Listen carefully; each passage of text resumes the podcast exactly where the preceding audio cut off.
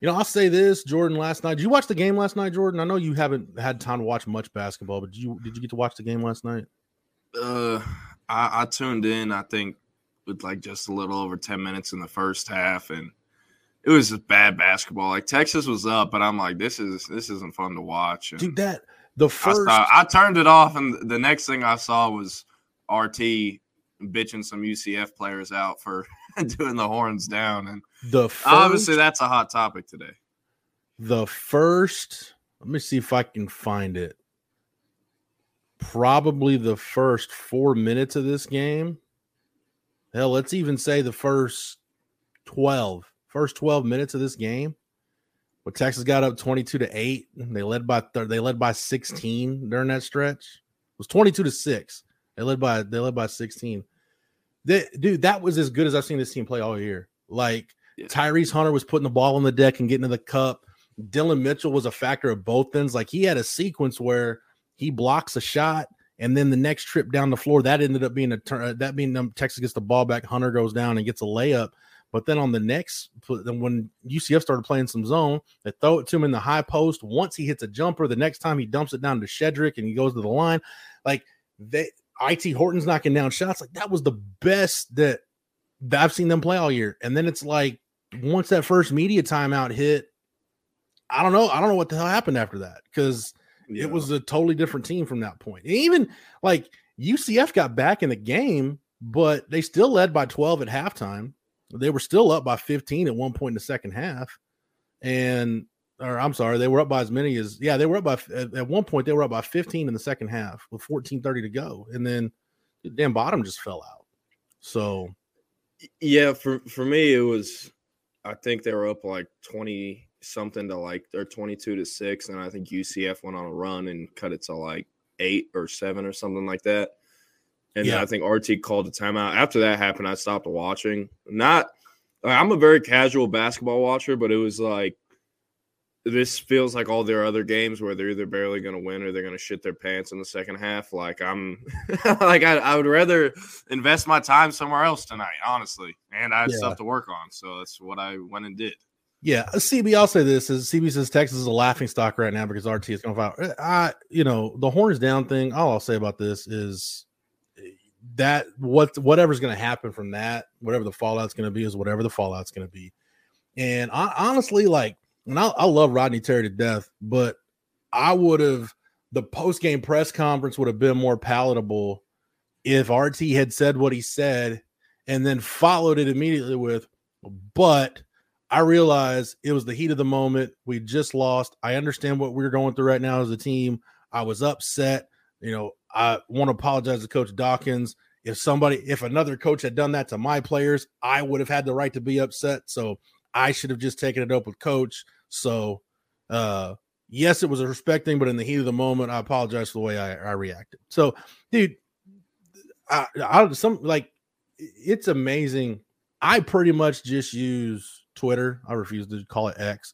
Uh, I just pretty much use Twitter for work. I don't. I can't. I can't go down rabbit holes on Twitter because you make yourself insane doing it.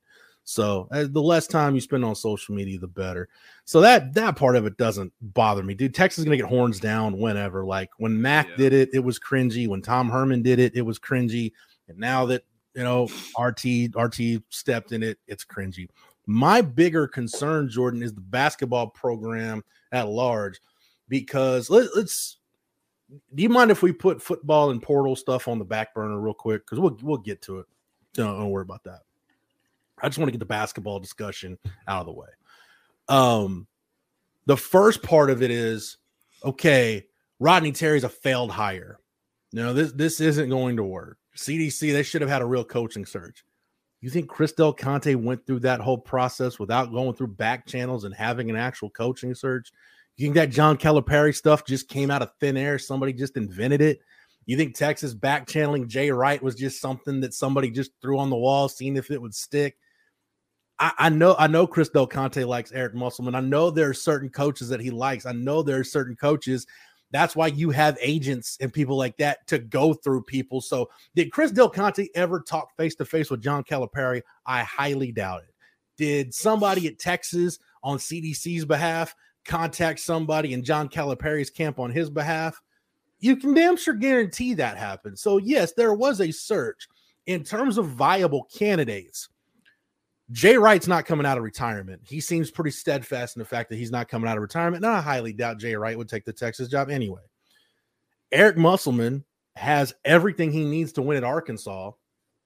So why would he leave Arkansas to come to Texas, especially now that, te- that Texas is going to be in the same league? So that pretty much leaves you with, uh, you know, you could have gone and hired Rick Pitino, but considering you just fired Chris Beard, that would be taking whatever goodwill you would have built up post Chris Beard and just setting it on fire. So that wasn't going to happen. That leaves you with a pretty limited pool of candidates. And if you were going to hire a Paul Mills, a Grant McCasland, one of the young up and coming, you know, mid major coaches, at that point, it's like, okay, if you're taking a chance on a mid major guy, why not just keep RT anyway? And I know you can't go too deep into hypotheticals.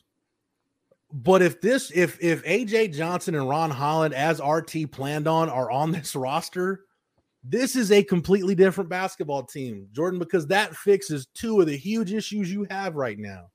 You need a ball handling guard who can either run the second unit or allow Tyrese Hunter to run the second unit. And you need a an active forward one to give you depth, and two to give you some athleticism up front. Like Ron Holland would have been the hellacious rebounder that this team needs. He would have helped Disu and Shedrick be a rim protector. His range, he can step out a little further than Dillon Mitchell can. Those two, I think, could have. And actually, that's the truth. When they were talking, when they before Ron Holland went to, went to the G League, before he got out of his letter of intent went to the G League, the Texas staff was convinced, like they had had conversations with Ron Holland's people, with Dillon Mitchell's people, like, look, everybody's saying these guys can't play together. Yes, they can. We can make it work. And they had a plan on how they were going to make it work. We'll just never know what that plan was and how they were going to execute it. So a lot of stuff has gone wrong. A lot of stuff has gone wrong to this staff's doing. I mean, I didn't want to pour salt in the wound last night, but man, they kicked the tires on Jalen Sellers and took a good long look at Jalen Sellers in the portal last year they decided to pass and they ultimately got IT Horton. Okay, which guy would you rather have right now? I think I'd probably rather have Jalen Sellers on my team. Um, as I said at the start of the show, the way this thing has fit together, you've got Tyrese Hunter, who the shot hasn't been there, and his confidence at times offensively looks like it's completely shot. Max Abmas is a bucket getter, probably your only real bucket getter at this point, but he's a defensive liability. Like Jordan, I, I watched him play zone, try to play zone defense last night. I don't know if if it's a lack of athleticism, a lack of instincts, just a lack of defensive basketball IQ, but it's like every time Texas is in a zone and somebody gets an open three pointer against Texas, the last thing you see is Max Abmas trying to get back to his spot and run to close out a shot. Yeah, he, Max Abmas is as good as he is on offense as a defensive liability. Same thing for Ithiel Horton. He can't play if he's not going to guard anybody. And Dillon Mitchell's pretty limited in what he can do. He's gotten better from last year, but the skills, the his ability on the floor. You know who Dillon Mitchell reminds me of? You remember like a guy like Darius Miles back in the day? Okay, it's just I'm showing my age. Dillon Mitchell's like one of those, and I, I like Dillon Mitchell's a good dude. I like Dillon Mitchell, but Dillon Mitchell's one of those dudes. Like in the early 2000s, there was this group of like it was like Darius Miles and, and Stromile Swift. Tyrus Thomas was one of these guys. They're like the six eight plus long guys that like kind of the combo forward guys that can jump out of the gym, uber athletic, and you see the highlights and you're like, oh my god, like this dude is the truth. And then you get him on the floor and it's like, all right, what do you do that really sets you apart other than being a run and jump athlete? And that's what Dillon Mitchell's trying to develop right now. That's what guys like Darius Miles and Stromile Swift and Tyrus Thomas never developed that at the NBA level. That's what Dylan's trying to do now. Uh, and then Dylan Disu and Kadin Shedrick, when one's been healthy, the other one hadn't. They can't, they're both not healthy at the same time your front court depth, you're down to Brock Cunningham and Zarek Onyema, which I think Zarek Onyema's probably p- played more minutes than I think anybody maybe thought he would play. So the roster hadn't fit the way I think they thought it would. And somebody asked why their record was so good going into conference play. You know what, what happened, dude? When you play a non-conference schedule that Ken Pomeroy ranks in the 300s in terms of strength of non-conference schedule, you're going to run up some W's. So and the Big just, 12 is the best conference in college basketball. Dude, it's I mean, I don't know. I haven't looked at a at a bracket uh, at a bracket projection, and I probably uh, my viewing of bracketological prognostications is probably going to be pretty limited from here because I got a feeling I'm going to see Texas on very many of them. Uh, but I don't know, man. Are there going to be eight, nine, ten Big Twelve teams that make the tournament?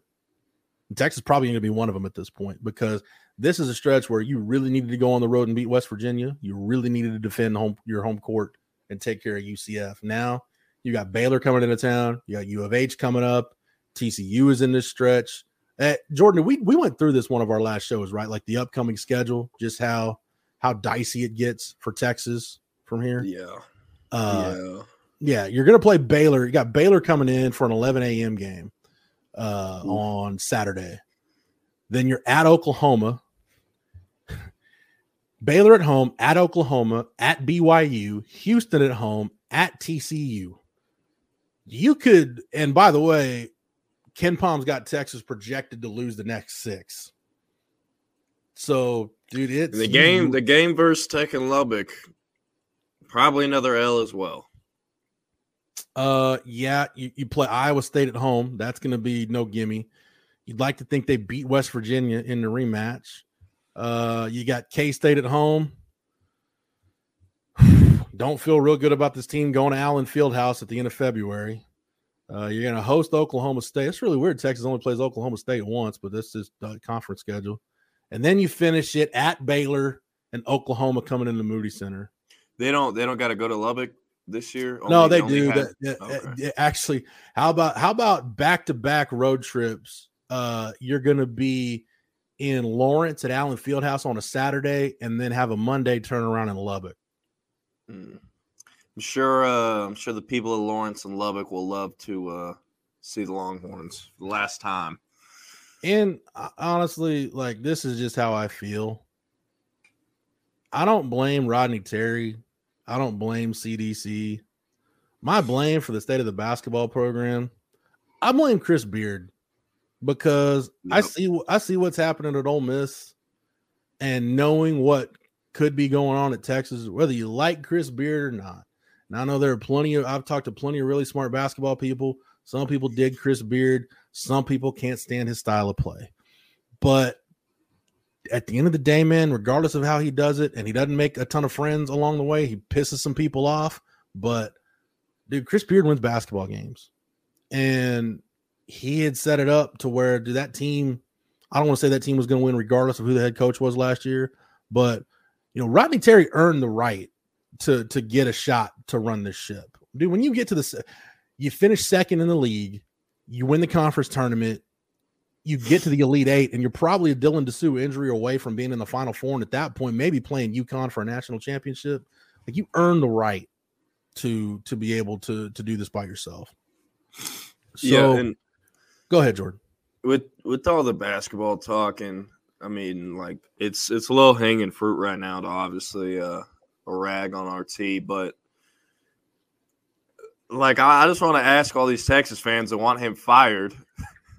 Are they going to get an interim for the once interim coach to coach the rest? Or they, they can't go hire a coach. So, like, what do you, what do y'all want to happen? Like, you know, I don't I don't want to be that guy. It's like stop being so negative. But again, it's not like they're gonna replace him and make someone one of his assistants the interim for the rest of the year. They're not even 20 games in yet. They're not gonna go replace him mid-season either. So it's like, man, support the kids, support the guys, and again, I know it's rough, but te- Texas basketball has been in in more worse parts than it is right now. Um, and also back to what you said. If, there, if there's someone we want to blame, blame Chris Beard for putting himself in the position he put himself in. Yeah, I couldn't. I, I remember he he bit her. I forgot what all the exact details the were. Report, yeah, when all this other stuff, but you know, I don't want to. I don't want to go. I don't want to go open up Pandora's Yeah. box on that deal. But the situation Chris Beard found himself in was avoidable, Yeah. and for him to not have, I, I don't even. I don't even want to get deeper Yeah. into it. So you, you- were talking about Ole Miss. Are they? I'm assuming he's got them. I mean, they're now. Well, I mean, it's typical. I mean, they played pretty much a cupcake non-conference schedule, which is another reason why some people don't like Chris Beard because he runs up wins in a non-conference. Uh, but you know, they're they're kind of up against it. I mean, they had a really bad loss in Knoxville to Tennessee. I think like a 20, 30 point loss to Tennessee. Tennessee's a top. You know, Tennessee's a, a second weekend. You know, elite eight caliber team. Uh, Rick Barnes is a really good team, but yeah, I mean, they're running up against in the SEC. But dude, that's that's a place that hadn't. When the last time you heard anything about Ole Miss other than like you know, watching an, an SEC game, knowing that like Marshall Henderson could go off for like 40 on a given night, like just some kind of random one off like that. Like, when's the last time you thought about Ole Miss basketball? You haven't. Exactly. That's and probably the only Power Five school that hire him. But man, being an Ole Miss fan, like the shit you probably take from your buddies about having Lane Kiffin and Chris, Chris Beard as your head coach, like I've never even thought about that till now. But like, god damn, that's Yeah, yeah, you got some characters. yeah. Um, I'll just, I'll just say this. Um, I've been told in no uncertain terms there is a, a, a sitting head coach in the SEC that if he and Chris Beard ever got isolated in a room one on one, that coach would do everything in his power to make sure Chris Beard did not walk out of that room without being in a very, very bad way. Can you tell me when we get off? I, I you when we could I could name like maybe two coaches in the I'll SEC. get off air. Yeah, it's yeah. Three. Musselman, Barnes, and uh Chris Beard. Bang. I don't even know the Alabama guy's name or the other guy's name. Yeah, you know, you're not familiar with Nate Oats. I was, Oh I was yeah, thinking, no, I know Nate Oats. Yeah, not I off the think you top were of my head though. I, was- I think you were just Avery Johnson. I'm like Jordan. Avery Johnson's actually a colleague of ours in the CBS Sports family. So no, he's no longer the head coach at Alabama. Oh no. Uh, Jose, brings CDC up, Jose brings up. Sorry, were you gonna say something, Jordan? I was just reading uh Ronald's comment about CDC and Beard being out there. Yeah, there was I, I don't know. It's it's always interesting like the obviously what Chris Beard did was wrong. Right? He's wrong. And that's why he's no longer the coach at the University of Texas. After that happened, all the Texas fans are like, they should have done background checks and all this. Like, man, you do what you can. You're not going to know everything. It's the same thing in recruiting. You're not going to know everything about the kid until he actually gets there. It's the same thing with hiring a coach. And that at the same time with Chris Beard opened up the door for all the tech fans to be like, oh yeah, when he was here in Lubbock, he did all this stuff too. Yeah, You know what I mean? It- So you know, there were and there was stuff. There was stuff Chris Beard did before that incident that just you know, the I didn't like the way they handled the Arterio Morris thing, to be honest. And people can take this what I'm about to say however they want. If Arterio Morris wasn't really good friends with Ron Holland, he probably would have been suspended, or maybe more. That's just my opinion. Um, and Chris Beard had the final say. I mean, could RT have suspended uh Arterio Morris? Yeah, he could have. But dude, at that point, when RT was acting head coach, dude, at that point, you're just you're just trying to get from one day to the next at that point. And I'll say this about Scott brings this up, uh RT's coaching resume. Dude, go look at what Fresno State and what UTEP were before Rodney Terry got there and where he left it. He left both those jobs better than when he found them. Uh, you know, when RT got the Fresno job, let me pull this up real quick. I should have been prepared, but I'm not, so I apologize. Rodney Terry gets the Fresno job. Fresno is coming off seasons of 15 and 13, 22 and 10, 13 and 19, 13 and 21. So they had a one, two, three, four, f- four losing seasons in a row before RT got there uh by the end of his run he had gotten them back to the ncaa tournament 25 wins 20 wins 21 wins uh he goes to utep and utep actually utep actually had had some success uh before rt got there under tony barbee but then you had you know tim floyd the tim floyd era at utep So UTEP is again. Before history is written, it's played. Before it's frozen in time, it's fought one shift at a time. Before it's etched in silver, it's carved in ice. What happens next will last forever. The Stanley Cup Final on ABC and ESPN Plus begins Saturday. In Tim Floyd goes 19 and 14 in the 15 16 season. Then they're 15 and 17, 11 and 20. Floyd's gone after the first six games. RT's 8 and 21 his first year at UTEP. Then he's 17 and 15. And then he's 12 and 12 in the COVID year, or 15, 17 and 15 in the COVID year, the 1920 season. Then in that year impacted by COVID, he's 12 and 12. Uh, he's eight and eight in the league, and then he goes and joins Chris Beard's staff. So he was only he only got really one full season at UTEP. That was his first year where you were in complete rebuild mode. So just like not to compare the two, it's not an apples to apples comparison. But I'd say the same thing about somebody. And I look, I'm I've been guilty of this too, right? Just throwing out some of his numbers. But like when you throw out Steve Sarkisian's record as a head coach, and be like, oh, look at his record at Washington. Look at how many, look at the losing seasons he had. You got to remember, UW was 0 and 12 the year before Sark got there. That program, Jordan, that we just watched play in the national championship the year before Steve Sarkisian got there under Tyrone Willingham, they did not win a single game.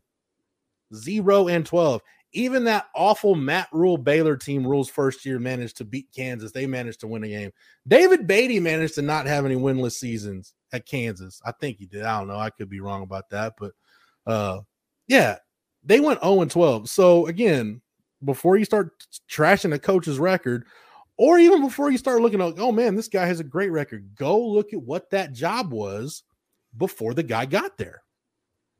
Like we started doing this with, you know, when Tom Herman got the Houston job. Herman's record at Houston was great. And yeah, it was. And Tom did a great job at Houston. I apologize. David Beaty was 0 12 in Kansas at 20 in 2015.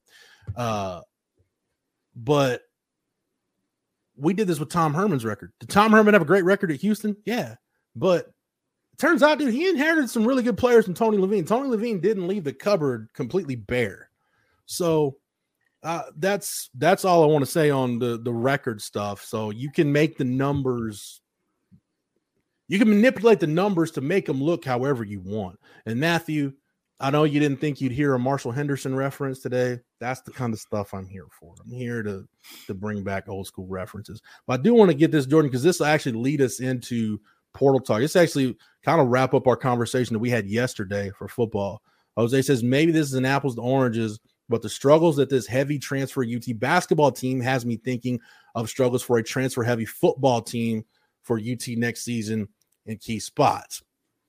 I think here's the difference. This is just the culture in basketball. It's a year to year proposition in college basketball. Um, you know, Texas had that that team last year from the year prior, Chris Beard's first year. That was a transfer heavy team, but that was a team that had a ton of experience. It's really hard in the portal era to put a team together that's got that much experience. I mean, you know, you've got guys that played 100 plus, 150 plus, 200 plus games. I mean, Jabari Rice and Timmy Allen, those guys were all conference players. Marcus Carr, Christian Bishop, they were all conference players. They were multiple year starters at schools that made runs in the NCAA tournament. So, you know, Tyrese Hunter was the Big 12 freshman of the year his one year, his, his freshman year at Iowa State. So you you they had had they had, had experience, they had some skins on the wall. So it's not it's not only is it not an apples to apples comparison it is an apples to orange comparison i'll say this jordan uh, for basketball football you just because of the nature of football you'd see it less often basketball is one of those sports where just as quickly as you lose it you can get it back all it's going to take is one good recruiting class with the right mix of portal guys and boom north carolina i think is a perfect example of that like north carolina wasn't a very good team last year under hubert davis now they're in the top five in the country. So, yeah, it is an apples to oranges comparison in terms of football and basketball. But if if RT can get this, is ultimately I think it's going to swing it one way or the other for RT. This recruiting class with Tre Johnson and Nic Codie and Cam Scott, if he can get these guys to campus, I don't know who you're going to bring back from this roster. And we, we know Brock Cunningham's gone and Dylan Disu's gone, but we'll see who else comes back. Uh, and then you can fill in the right portal guys around them.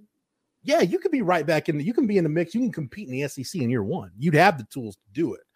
But if Tre Johnson decides to go to the G League or you know some other some other stuff happens, okay, now you're really up against it. Now you're wondering. You start thinking is the clock ticking. So that's if the if this year keeps trending the way it's going, that's the kind of stuff you start thinking about. So Jordan, I've talked enough.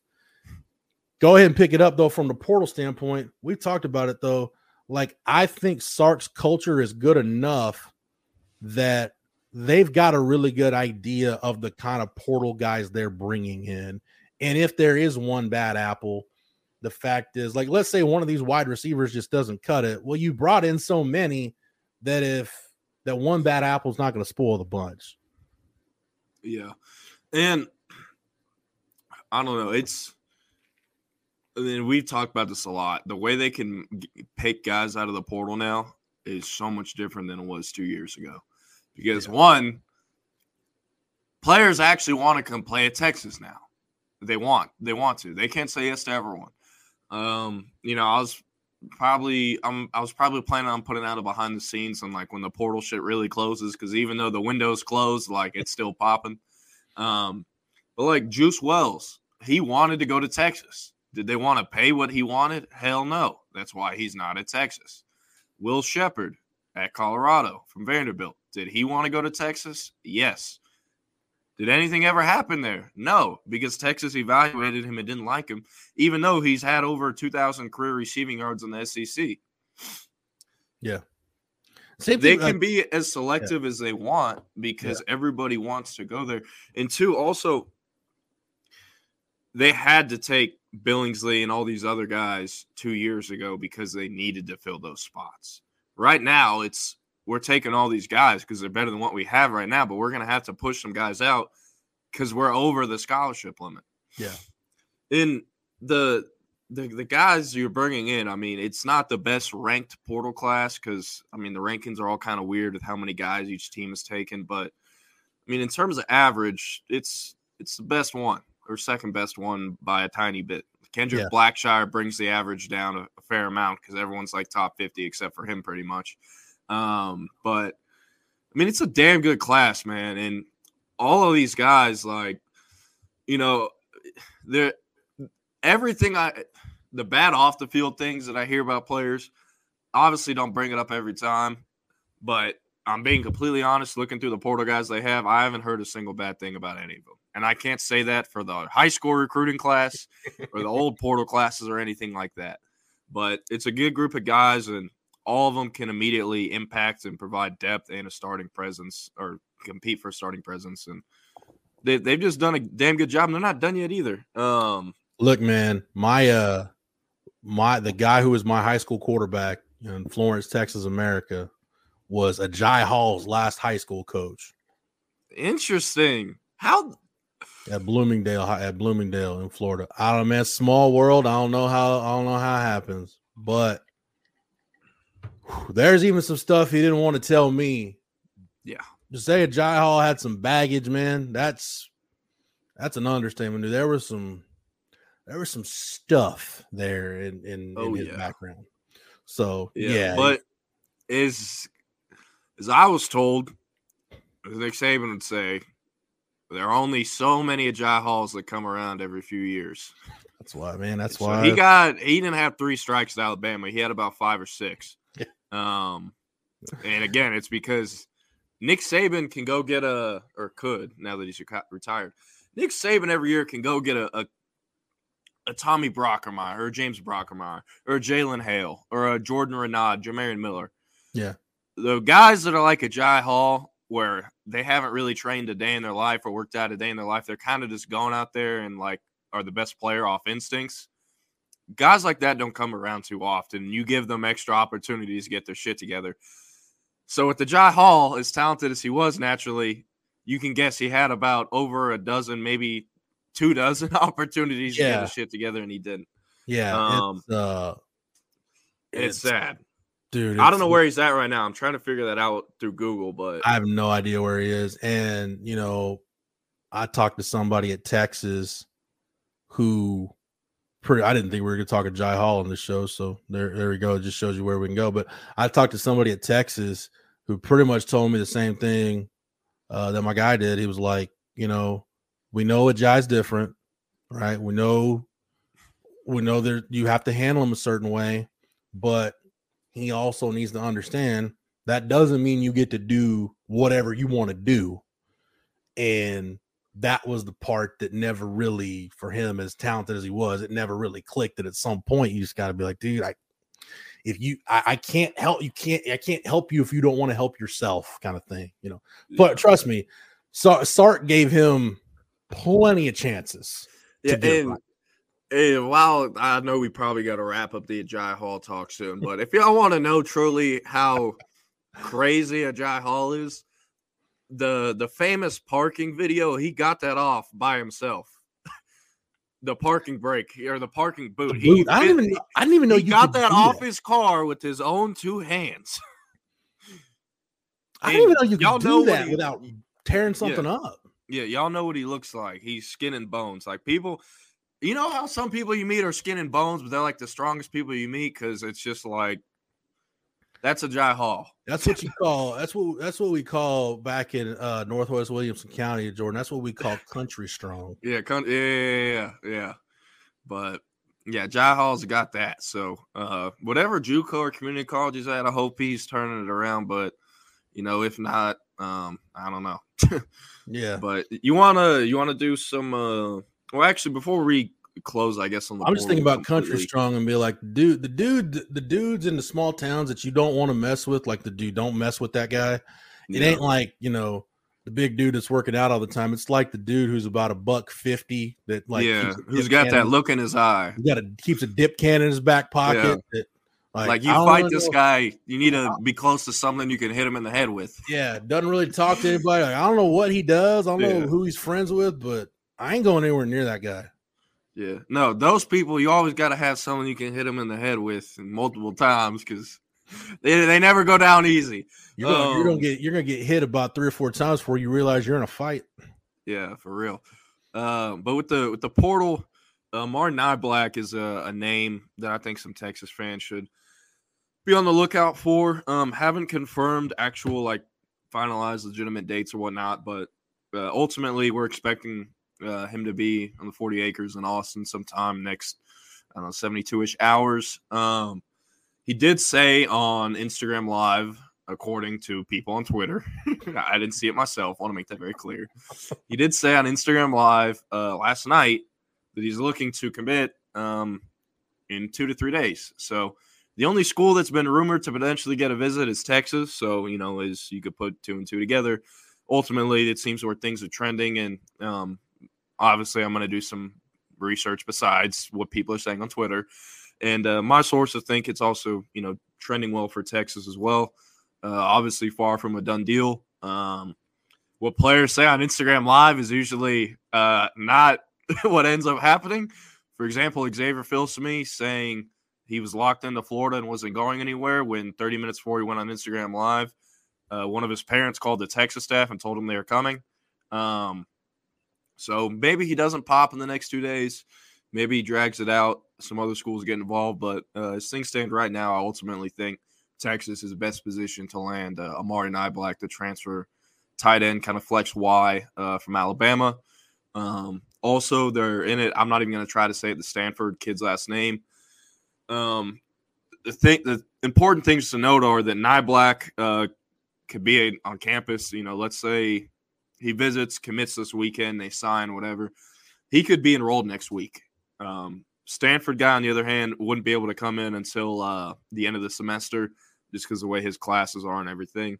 Um, mm-hmm. But I mean, to be honest with you, I think Niblack fits Texas better. I think out of all the realistic options that have come through the portal, he is who resembles uh, Ja'Tavion Sanders the best, kind of from a play style perspective.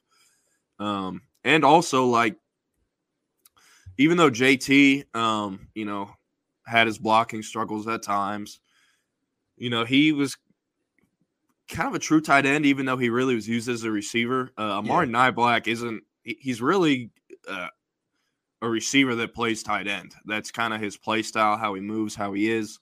Um, you know, I'm sure you could throw him on the line, do some inline blocking as well. But ultimately, I think if he does come to Texas and there's two tight ends on the field, he's going to be the one split out wide with Gunnar Helm kind of keeping sure. the same role, maybe Malik Agbo. Um, but I, I, like Amari Niblack a lot. I like his game a lot. I think he fits Texas very well. Um, and again, like I said, out of all the realistic tight end possibilities that have entered the portal or thought about entering, I think this is what fits Texas and what they want. It fits them best. Yurosek is how you pronounce Benjamin Yurosek's last name. I, had to, I had to go. I had to go grab a Stanford pronunciation guide, just a double, triple, quadruple check to make sure I'm saying it right. Yes, it's Benjamin Yurosek. Dope. And no, um, uh, real quick, Jordan, before you get on that, Jack, no, this is not a Buc-ee's Cup. This is uh actually it's a Texas basketball cup. It's from the farewell to the Erwin Center season. So I'll always have a little piece of the Erwin Center on my desk. Yeah. Yeah. I, I asked CDC if I could have one of the pretzels, dude. I, I like a good soft pretzel. Like I like, you know, when we have Wurstfest time, like you get the big Bavarian pretzel. Like I dig it. Uh it's something about the ones at the Erwin Center were just better than any other arena or stadium that I've ever been in. So I asked CDC one time, I was like, hey, what y'all gonna do with those pretzel makers in here? He's kind of looked at me like, probably gonna get new ones. I'm like, maybe around here steal me one of them old ones and make me some. I have Erwin Center pretzels in perpetuity, but sadly, yeah. I don't have a pretzel maker from the Erwin Center. So. No, Jeff's behind the counter at the Frank Erwin Center concession stand. Like, what's it gonna take? Man, I might. They're might, like, "Who are you, sir?" You know? Yeah, I want to. I want. I want to run up in there and see if there's any memorabilia left. But I heard like apparently, I don't know. There's like all kinds of construction issues going on, and I don't want to like be walking on the floor and fall through it. And I like the Erwin Center, but I don't want my last you yeah. know memory on Brett earth to be, be, in there in the drum. Yeah. So. Uh, yeah. Oh, Matt, did they auction the pretzel makers off?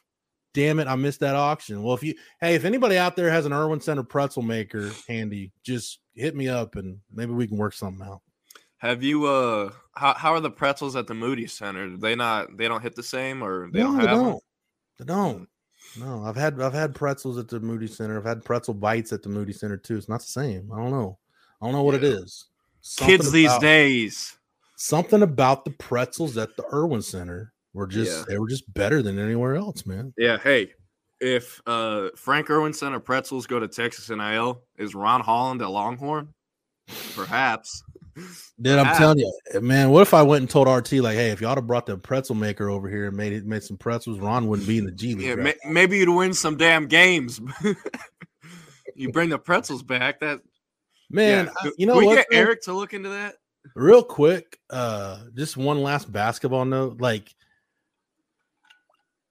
I, I, think for diehard Texas basketball fans, you're upset about this season. But dude, last year, I mean, going to the Elite Eight and winning a, a, the conference tournament, I mean, that's that's one of the best Texas basketball seasons in my lifetime. Not that it's ever going to excuse the way it looks like this season is trending, but I I feel like a lot of Texas fans are going to do one of two things when it comes to basketball season when it goes like this season is going, they're either going to completely tune out or just divert their energy to some other sport on campus, either baseball or hey, when spring football start, like it's so I don't want to say it's going to turn to apathy, but I think people will just tune out.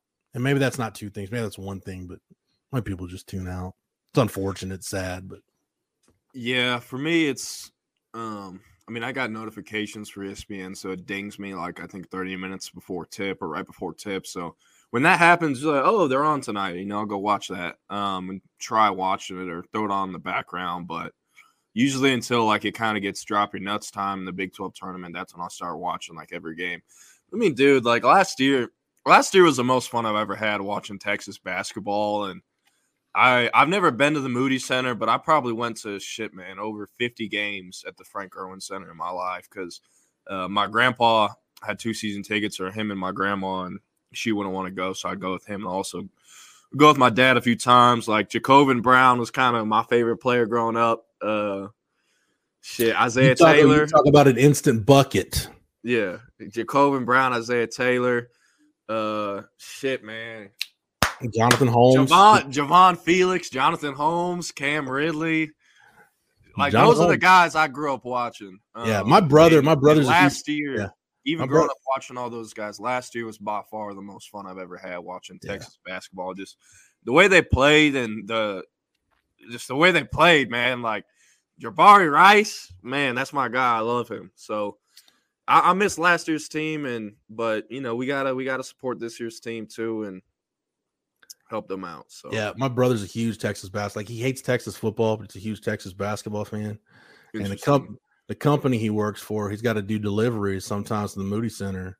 And he's like, dude, is Jonathan what's Jonathan Holmes doing back at Texas? I'm like, he's on the staff, he's a GA. He's like, I mean, he's like, he's like, it was the crazy thing. He's like, I'm getting in the elevator, and like this guy gets in next to him. I'm like, the hell's Jonathan Holmes doing in this elevator? I'm like, yeah, it's he's back on campus. So this is last year was the most fun I've had, even going back to when I was a fan and covering the team. Uh, it's the most fun I've had with the Texas basketball season since the Final Four season. Like that Final Four run was so freaking fun. yeah. Fan. My brother and I went to two games that year. Went to the Princeton game. The, they played Princeton during Christmas break, so that was one where we bought mezzanine tickets, and they were just because it was on it was an ESPN game, and they were just asking people like, "Dude, y'all just come down to the lower bowl. Like, we need somebody in the student section." I'm like, "I'll go down," and like we ended up sitting like on the They- baseline pretty much. Yeah, They asked y'all. Yeah, they were like, yeah, just they were telling us like when we go in, like, oh yeah, y'all can go sit in the lower bowl. I'm like, okay, I, that beats uh, getting my five dollar mezzanine seat got me pretty much courtside. And yeah, then no, that that was the the the patch or hack, whatever.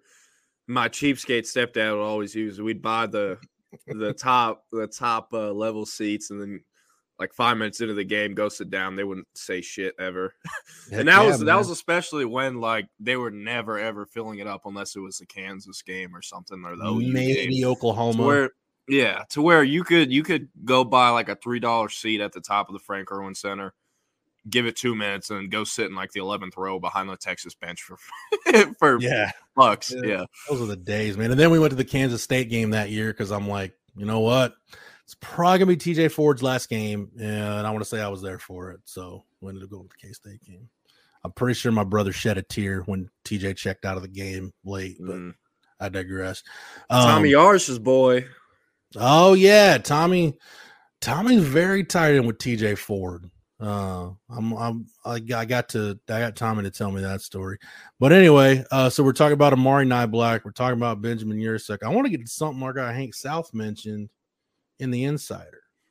Hmm. I, I haven't got a chance to read it yet. So Hank it's gonna be is Hank is me. correct that Texas is wasn't isn't planning on taking an offensive lineman in the portal in this cycle.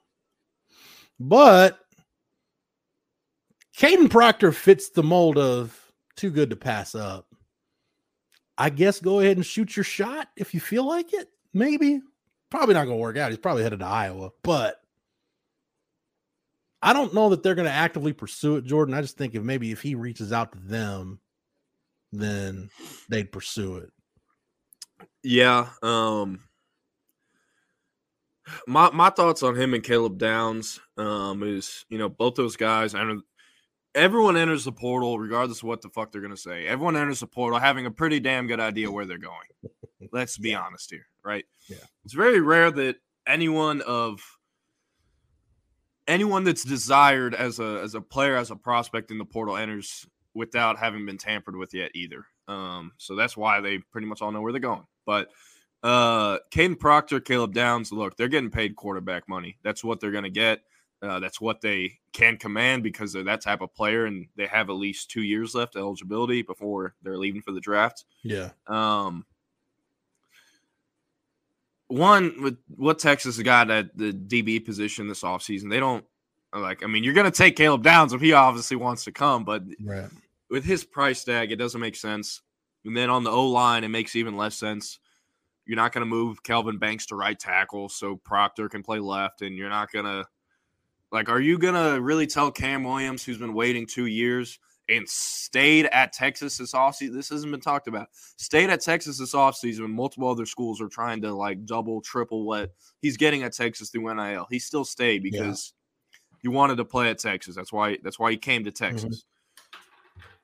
Yeah. It just it makes no sense for Proctor or Downs and the, the price that they're going to command. I I've seen so many. The only people saying they have a shot are people who don't follow or cover Texas.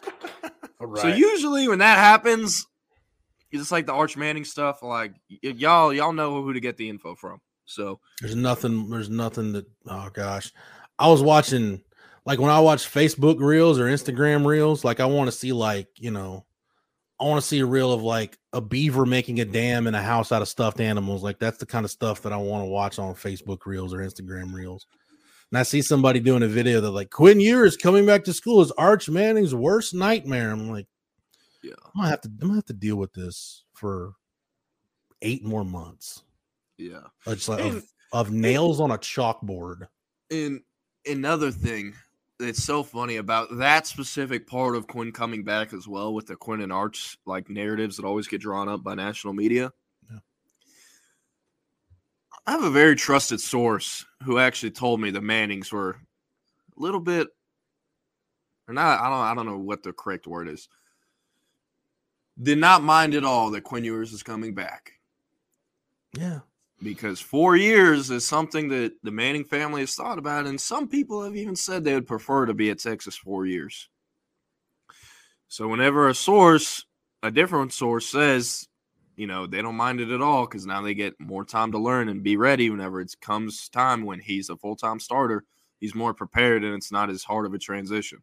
Yeah. And he can still start two more years if he actually does end up going and being there four years. So this Quinn coming back in all aspects, of, or if you think about it from that angle, like it's a win-win on all fronts outside of you know Maalik Murphy or Charles Wright in their Yeah. situations. But yeah.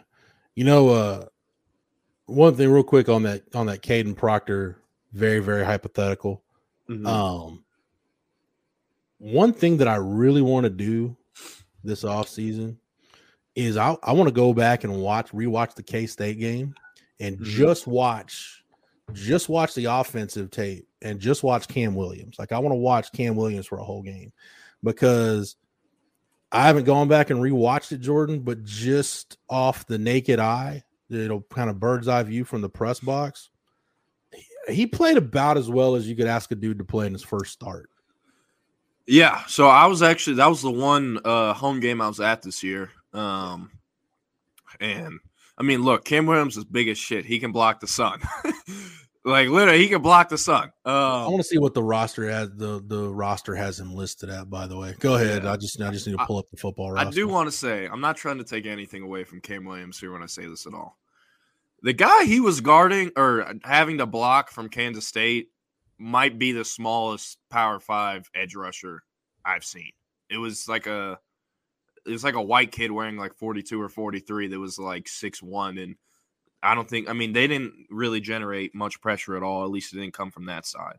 Um, so again, not trying to take anything away from Cam, but I don't think that's the best game to judge off of. I know we don't have anything else to judge off of, so Yeah. that's what you got to roll with. But, but yeah, I, I did love. I I haven't watched back and seen how he played every snap like you're going to or whatever, but um, I do remember coming away from that game very very pleased with how with how he played in his first start. The roster has him listed at 369. Yeah, sounds about taking, you right. taking the over or under on that? Uh, Or you think that's about right? How tall? They they say he's six five. Yeah, that that's that's actually accurate. Um, I think 369 is is pretty accurate. Okay. What do they have Peyton Kirkland at? That's what I want to know. Hmm. Because Well, Peyton, Peyton Kirkland, had like a foot injury too. They got Peyton at 350. yeah, I, okay, I don't know if that's correct because he showed up in San Antonio and weighed in at 396 last year for the All American Yeah. Bowl, and we were all like, because before then he'd only been listed at like 315 because we didn't. I don't believe anyone had any verifieds on him. Yeah. Um, until then, and we are all like, that's always a fun thing about checking day for the All American Bowl. You get to figure out who's been lying for years. Yeah. suddenly, uh, suddenly that six four center is like six one and a quarter. Huh? Yeah, and it's like the schools know because like on, on every single visit these kids it's t- these kids take, Mhm. uh, height, weight, wingspan, arm, uh, hands, all that gets measured every Yeah. single visit. Um, so the schools know, so not a huge deal for them, but for us, it's like, damn, you you you got our asses. Um, it, it's The funny. only, uh, me me and Mike this year were the main guys on the scale. Oh god. And I mean, you you know Mike, he's uh he, he's stubborn. I forgot who the kid was. I- think it was Nate Frazier, who's like a borderline five star running back. Hold on, time out before we go any further. How how much how much dip did Mike run go through during check in? Couldn't tell you a lot. Did he keep it? Did he, okay, I was gonna say, did he keep his dipping to a minimum? But pretty sure anytime Mike is on the on the work grind, he's he's got a dip in. So Oh yeah, oh yeah. Um, but Nate Frazier, shit. What did we? Because we we put it in right then. We changed their profiles right then to what they actually are. Uh, but yeah, Nate Frazier. Oh, never mind. Not a borderline five. We had him at five nine and a half, two oh six. we do it barefoot. He had always listed himself at like five eleven. So he stepped off the sta- the scale and was like, "That's not right." and, and Mike, th- this happens with like a handful of kids every year. Mike was just standing there like, "You want to try again?" That's all he said. He just went, "Oh, you want to try again?" the And hilarious part is He I can and did it, and again, Mike-. Mike is like one of the most stubborn people I know. Goes, okay, five nine and a half. Like screams it to the whole room. And then Nate's like, I'm telling you, man, that's not right. And he's like, You want to do one more time? like stuff like that. Um, but Peyton Kirkland was trying to tell us the scale wasn't right at 396, and it's like Okay. Yeah. The other one, the other one on the on the weight, uh man, and it's just because he's so freaking long.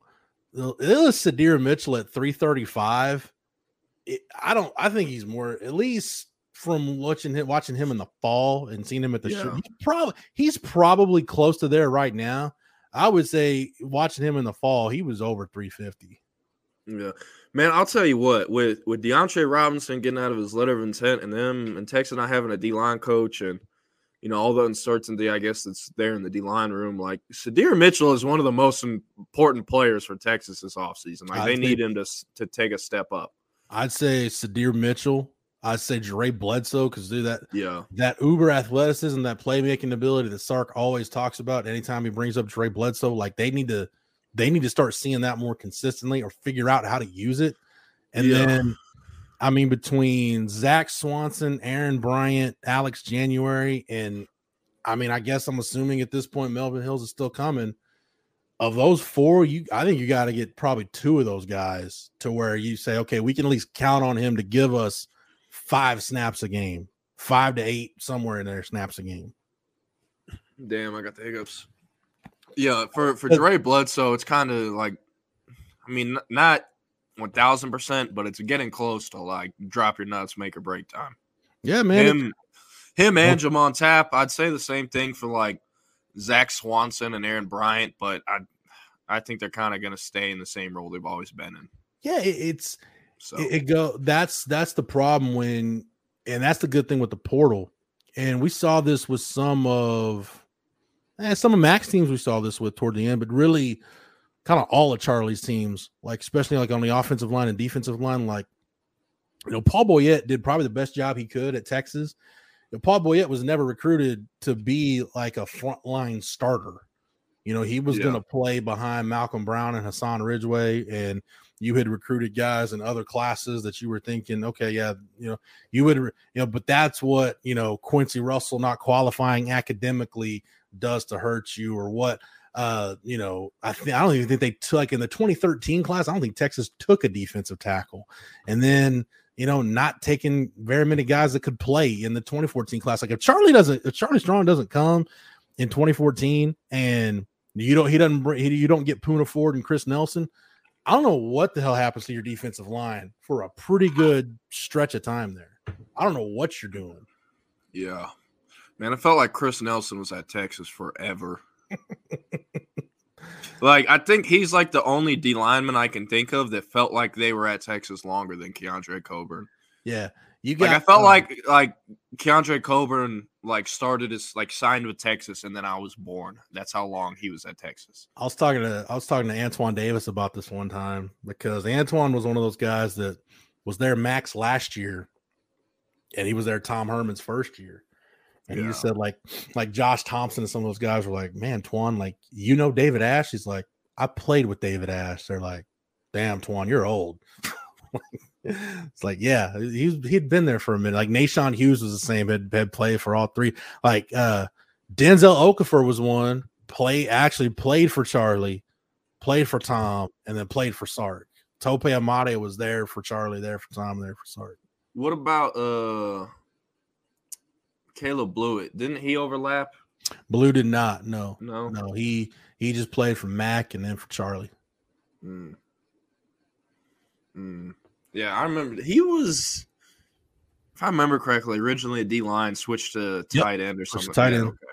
I was making Uh, sure I got the name right. Yeah, the 10 years since Charlie Strong. Jesus Christ. that, Jeez. that stretch from pretty much from two, 2010 pretty much the entire time texas has been inept on the football field save for a couple years here and there covering pretty much covering my whole run at horns 24 7 because again we picked a great time to launch a texas site in august of 2010 that was ideal uh dude i don't know how many years that's going to end up taking off my life i really don't man i don't Yeah. it's it's a damn shame. Yeah, well, at least Sark didn't leave for the Bama job.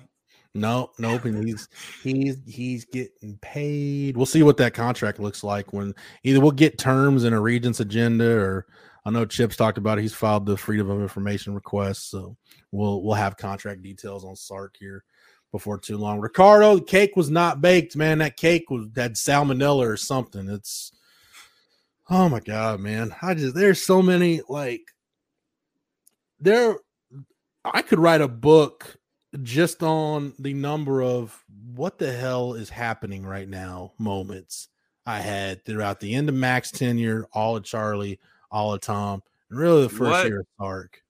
Since you have so many, what is the most memorable or one of the most memorable? Uh the the 2013 football banquet is up there. Yeah, you went through that one. Um I would say the 50 to 7 loss at TCU is is pretty Shit, that's they were wearing the DG camos, right? yeah. TCU was. Yeah, yeah, I remember that one. Shit, yeah, that was and, bad. And and Gary Patterson just throwing salt in the wound at the end of the game when he's doing his post game interview, and he says, "I've beaten better with worse." yeah, um, I would say the loss to Kansas in sixteen. So I wasn't there With- for loss. I wasn't there for. D'Onta. Oh, Yeah, yeah, the 2016 one. All I remember is I didn't even have Twitter yet, but just seeing D'Onta Foreman's dad on Twitter talking about like how Charlie Strong is giving him 60 carries and expecting it to work. carried the ball fifty-one times. Well, the problem was, the problem was. yeah, memoir of a Texas fan. That's what you need to do, Jeff. This is what you need to do, Jeff. Whenever Texas wins a national championship or gets in the game, you need to have a book ready to drop. Not about how this Texas program was built to where they're now at this moment in the national championship. I started. It needs to be about all the shitty moments, all the karma.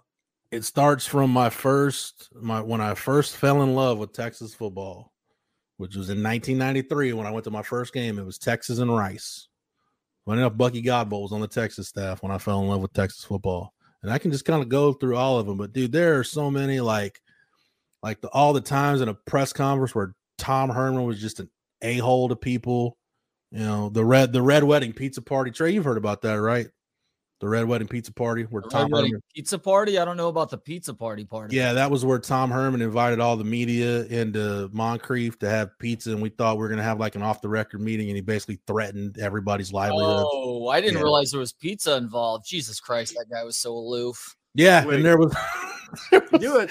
Do a Like- do a full breakdown. What do you when I mean when I, y'all well, just when I got realized invited? that things had officially gone off the rails, Tom had a sandwich sitting next to him and literally picks it up and goes, I mean, I gave you guys pizza and sandwiches. I'm like, and you just threaten everybody's livelihood in here. So that makes it right. We did the same thing with parents too. We had pulled parents in for what was supposed to be just a good faith uh, luncheon or something, and he starts to tell them something similar. Which was the best because Brian Davis, and I can just imagine like the call Brian got from Tom Herman after that. It was Tom Herman has told Texas parents not to talk to the media. A Texas parent tells the American statesman.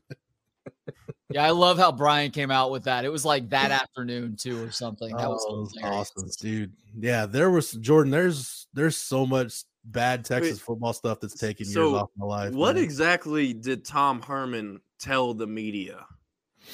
um, Yeah, I've never heard about this.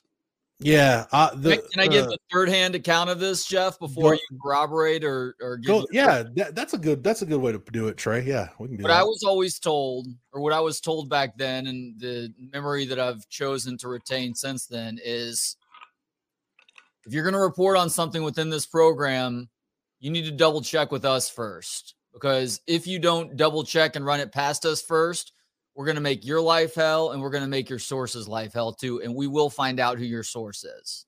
It was it was something something in that vein. Yeah, I don't remember if that was explicitly said, but yeah, it was something along those lines. What's the big Yeah, deal? we- you got you got pizza out of it. Why I are you, we got- why y'all you complaining? pizza and sandwiches. You can put Yeah, a gun we, to my uh, head and, and wave it 50 times, but if I'm walking out of there alive with a free pie, then okay, deal. Tell me when and where. Hey, we gotta Jeff. We need to get Mike on here to tell his Tom Herman stories because he's he's told me their Tom Herman stories when he's ran into him at coaching school, and Mike stood on business. Yeah, Uh, I'm not. Tom Herman can't say the same, but one day we'll have Mike on here and we'll get the we'll get the full behind the scenes on Mr. Herman. No, yeah, where was the pizza from, Jeff? That that's an important question. I don't I don't want to I don't want to mention the establishment. I will say the establishment is good, but every time I see a box from said establishment, it reminds me of the Red Wedding Pizza Party. It was probably Double Dave's, except he didn't get the pizza rolls. He got their actual trash pizza. Yeah, yeah. I will say it was not Double Dave's. Does anybody actually eat the pizza at Double Dave's? No. No. They sell pizza at Double Dave's. Well, that's there. You go, BK. That's good. Um, yeah, dude. Tom, the Tom Herman era was so just. There were so That- many moments that were just bizarre. We need a book on that. We need a book on Yeah. that. Yeah. I'll tell you what, Tell I am starting. Scott. Who who now? Oh, nice, good one, Trey. I'll uh, I'm gonna start Florida sports unfiltered just so I can get my own pizza party from Tom Herman at FAU. Yeah, I wonder. I I wonder what poor FAU writer. I, I'd like to think Tom has changed, but I'm sure there's some poor Boca Raton based reporter that's already gotten an earful about something. Yeah, call the book "The Cake Was Baked" about Tom Herman's tenure. Oh should do. man! And So- like the on the cover, it better have the like the cover needs to be like a collage of like the Tom Herman at Texas greatest hits, and the the piss hydration chart better be on there. No, it, it'll it'll be an image of Tom. It'll be uh, there's going to be three images on the cover of that book. One is going to be uh Tom's Tom's P chart. Uh, the other is going to be I saw somebody one time when Charlie was the coach. They got a, a Texas jersey and it was the number five, and on the back it said instead of a name it said core values. So that'll that'll be an image of that. Um, And he was at Houston when he did it, but the photo of him with the grills from Houston, throw The that main- in there too. the main image will be and actually Matt Butler and I love this image so much. It'll be a picture from the game in Provo in 2013 of Matt giving Manny Diaz an earful. Duane Akina is giving Duane Akina is almost like the benign uncle that's just there for support. And all you see is Rod like glaring in Manny Diaz's direction. Like, dude, this is so effed right now. Like, this is just not gonna work uh like that image summed up that 2013 season for me so oh that yeah there's Oh gosh. Just remember, he's smarter than you. He's smarter than all of us.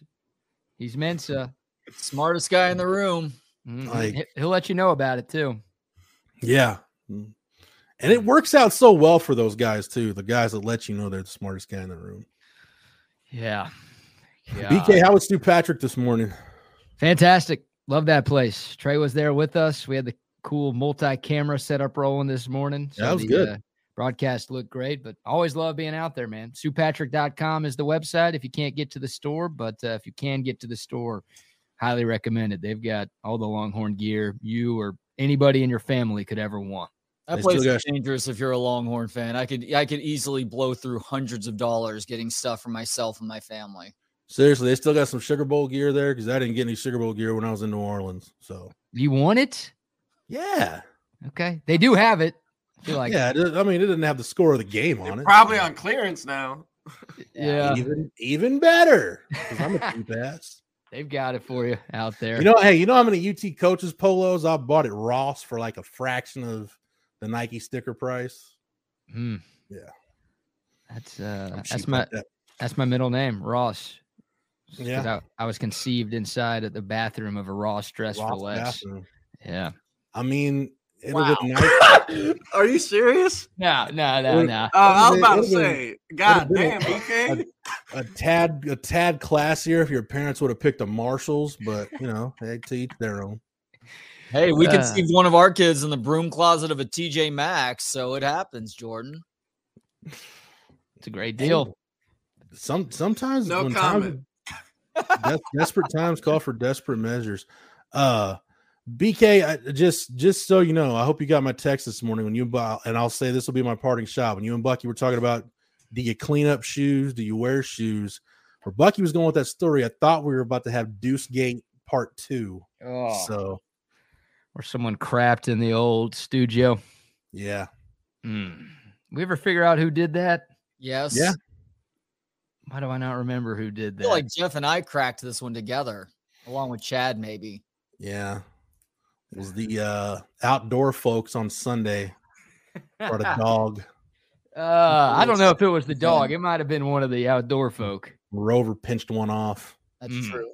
Well, mm, perhaps Deuce Gate needs to be brought back. Perhaps that case is not closed. Sadly, it was also not an isolated incident of dogs shitting in that office either. That happened way too regularly. Once is too much, and it happened way more than once. dude, Trey. By by the time I left, like you'd open the door to go in there, and just the smell of dog pee. And I like, I love Wade and all the other dogs that were through there, but just when the smell of dog piss that would just hit you in the nose, it was like, oh my god, this is brutal. Uh, no, no one, no wonder why sales and everybody else moved out of here. You can't bring anybody in here. It's uh, disaster. I'm glad Anyway, uh, the dog made it. me. The dogs made an appearance at Moody Center last night, apparently. So that was that was good.